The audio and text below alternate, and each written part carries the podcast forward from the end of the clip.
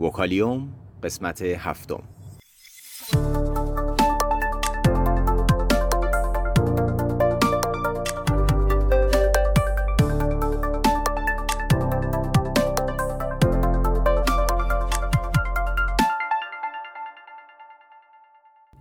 صدای ما را از آسمان نمای گنبد مینا در منطقه فرهنگی گردشگری عباس آباد تهران میشنوید.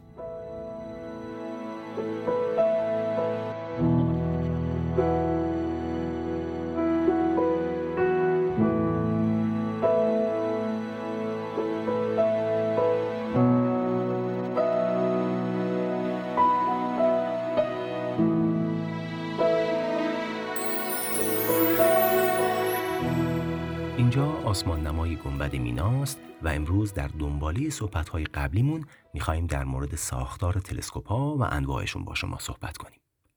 در واقع تلسکوپ ها همچون پلی هستند که شما رو با آسمان ژرف بالای سرتون آشنا می کنند.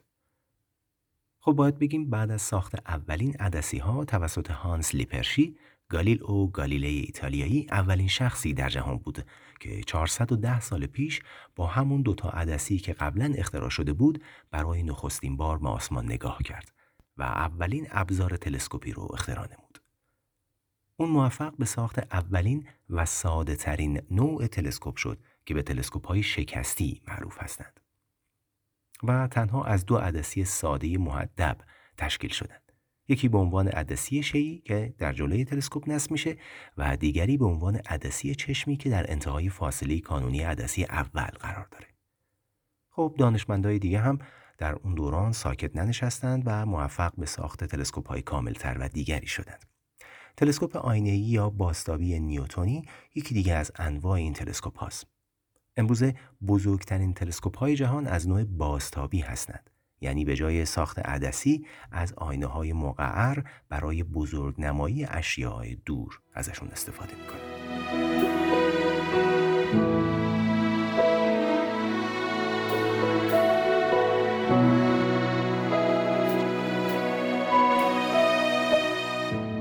حالا به توانهای سگانی تلسکوپ ها می‌پردازیم. تلسکوپ ها در واقع سه کار رو انجام میدن. روشنی ظاهری اشیا رو افزایش میدن. این افزایش روشنی به توان جمعآوری نور تلسکوپ بستگی داره. یعنی هرچه قطر تلسکوپ بزرگتر باشه بیشتر باشه قطعا نور بیشتری از اجرام آسمانی می‌تونه بگیره. دوم جزئیاتی رو که با چشم برهنه یا چشم غیر مسلح دیده نمیشه رو واضح تر اینکه تلسکوپی این کار رو با چه کیفیتی انجام میده به توان تفکیک تلسکوپ بستگی داره. و سوم اینکه شی رو بزرگتر می‌کنن. یعنی اشیای دورتر رو به نظر میان که نزدیکتر به چشم انسان اومده. انجام این کار در تلسکوپ ها بسته به توان بزرگنمایی تلسکوپ ها متفاوته. خب یعنی چی؟ یعنی اینکه یک تلسکوپ هرچه قطر آینش بزرگتر باشه قطعا می‌تونه نور بیشتری از اجرام آسمانی بگیره و هرچه فاصله کانونی تلسکوپ بیشتر باشه قطعا بزرگ نمایی بیشتری رو برای اون تلسکوپ فراهم می‌کنه. یعنی ما می‌تونیم با بزرگ نمایی های بیشتر جزئیات بیشتری رو از اجرام آسمانی ببینیم. خب اگه بخوایم خیلی ساده در رابطه با هر سه این توانها صحبت بکنیم می‌تونیم اینجوری بگیم که توان جمعآوری نوری تلسکوپ همونطور که گفتیم به قطر عدسی اون تلسکوپ برمیگرده.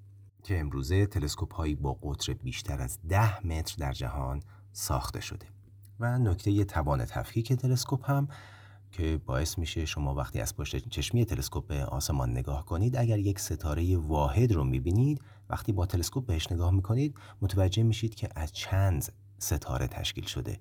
زمانی که به یک خوشه ستاره باز نگاه می‌کنید عموما این اتفاق میفته و البته بزرگ نمایی تلسکوپ که خب به فاصله کانونی مؤثر شیعی تلسکوپ یا آینه تلسکوپ برمیگرده بخش بر فاصله کانونی عدسی چشمی که دارید ازش بهره می‌برید برای دیدن اجرام آسمانی در برنامه های بعدی حتما در رابطه با تلسکوپ های پیشرفته کاتادیوپتریک یا تلسکوپ های شکستی آینه ای با شما صحبت خواهیم کرد.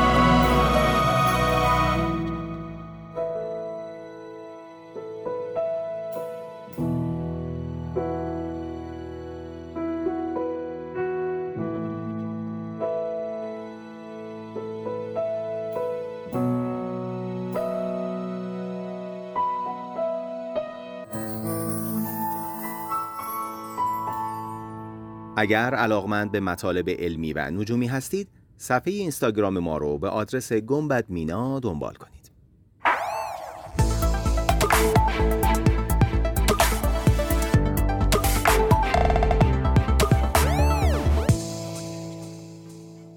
وکالیوم.